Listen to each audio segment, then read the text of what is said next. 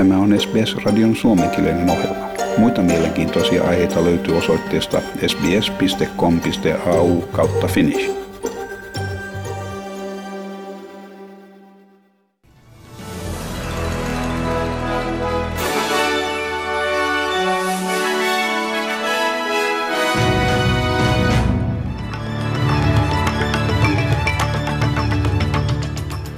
Ranska ja Saksa ovat esittäneet yhteisen suunnitelman miljardien eurojen EUn pandemian toipumisrahastosta käyttämiseksi taisteluun ilmastonmuutosta vastaan ja digitaalisen tekniikan kehittämiseksi.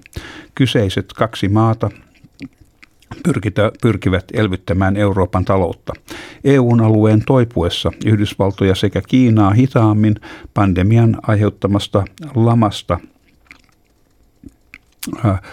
Ranska saa 40 miljardia euroa ja Saksa 28 miljardia euroa käyttöönsä. Saksan finanssiministeri Olaf Scholz sanoo, että varat auttavat sekä Saksassa että tai auttavat pikemminkin sekä Saksaa että aluetta kokonaisuudessaan. This is a decisive difference from the response to the global financial crisis 10 years ago. This is a groundbreaking step for Europe.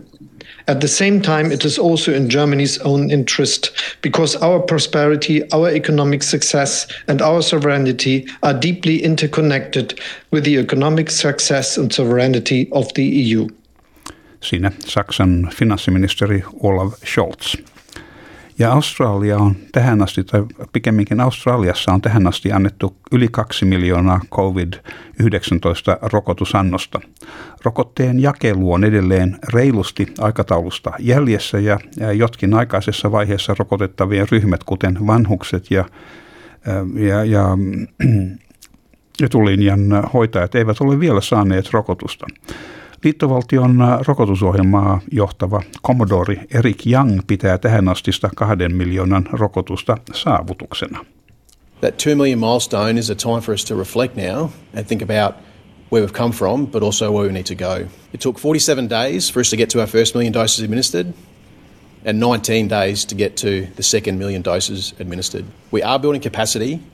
We are getting a little better every day siinä rokotusohjelmaa johtava Commodore Erik Young. Ja johtava päähoitaja ja kätilö Alison Macmillan puhui epäröivästä suhtautumisesta rokotuksiin, kehottaen australialaisia hakemaan luotettavia tietoja ennen päätöksestään asiassa.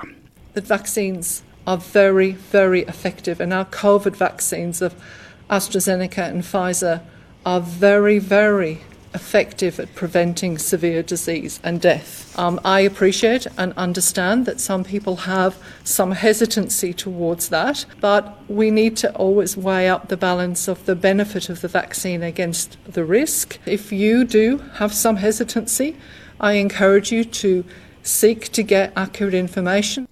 Siinä johtava päähoitaja ja kätilö Alison Macmillan. Ja New South Walesin pääministeri Gladys Berejiklian on asettanut päämääräksi kuuden miljoonan osavaltion asukkaan rokotuksen vuoden loppuun mennessä. Sydneyn Homebushiin Olympic Parkissa avataan rokotuskeskus ensi kuun kymmenentenä päivänä. Ensimmäisen kahden viikon aikana keskus on avoinna ryhmien 1A ja 1B henkilöille, minkä jälkeen toukokuun 24. päivästä alkaen kaikki yli 50-vuotiaat ovat tervetulleita. New South Walesin yleislääkäreiden verkosto tarjoaa AstraZeneca-rokotetta kaikille yli 50-vuotiaalle henkilöille toukokuun 17. päivästä alkaen. Pääministeri Berejiklian kannustaa yli 50-vuotiaita kääntymään yleislääkärinsä puoleen ennen hakeutumistaan rokotuskeskukseen. I want to stress that the sooner uh, that we are able to safely vaccinate 6 million adults in New South Wales, the better. I cannot stress that enough. Uh, in New South Wales, we're one team. The GP network and the New South Wales health team are one team. Together, we are working to vaccinate 6 million people by the end of the year. The, the level at which we're able to vaccinate our population depends on the doses we receive. Siinä New South Walesin pääministeri Gladys Berejiklian. Ja urheilun puolella Australian olympiakomitea aloittaa Tokioon lähtevien 1200 urheilijan COVID-rokotukset ensi viikolla yksityisen klinikan kautta. Jotkin haavoittuvaiset australialaiset sekä etulinjan hoitajat joutuvat odottamaan rokotuksiaan urheilijoiden samaan aikaan saaden rokotuksensa. Australian olympiakomitean toimitusjohtaja Matt Carroll kieltää väitteet, että urheilijat olisi päästetty jonon etupäähän. People over the age of 50 aren't going to get the Pfizer jab. So that's, that's, that's not going to have any impact on the elderly or the vulnerable in those age groups. The Australian Olympic team, the Paralympic team are going overseas. So it's not as if they're staying in Australia to compete in, in, in, in competition. They're going into obviously a, a, a difficult circumstance. It protects their health and welfare. Siinä Australian olympiakomitean toimitusjohtaja Matt Carroll. Ja sitten säähän ja valuuttakursseihin.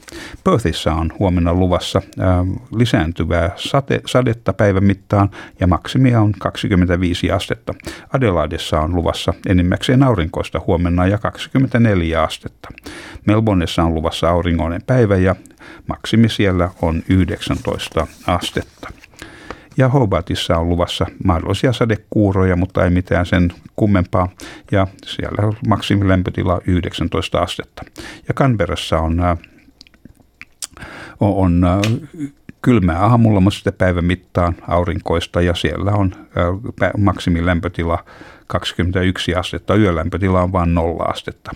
Ja Wollongongissa on luvassa enimmäkseen aurinkoinen päivä ja maksimi on 23 astetta.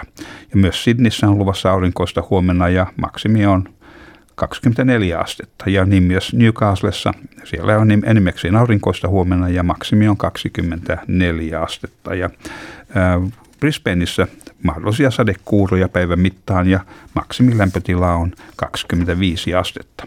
Townsvillessä on myöskin sateista huomenna kuuro, ku, lähinnä kuurosadetta 27 astetta ja niin myös Kensissä, mutta siellä vähän lämpimämpää 28 astetta. Ja Darwinissa on enimmäkseen aurinkoinen päivä luvassa huomenna ja 23 astetta. Ja Helsingissä on tänään puolipilvinen päivä, mutta ei mitään sadetta, että ihan mukavaa, ja maksimilämpötila 7 astetta. Ja Australian dollarin kurssi on 0,64 euroa ja euron kurssi on 1,55 Australian dollaria. Että sellaista, ja siinä olivat tämänkertaiset uutiset.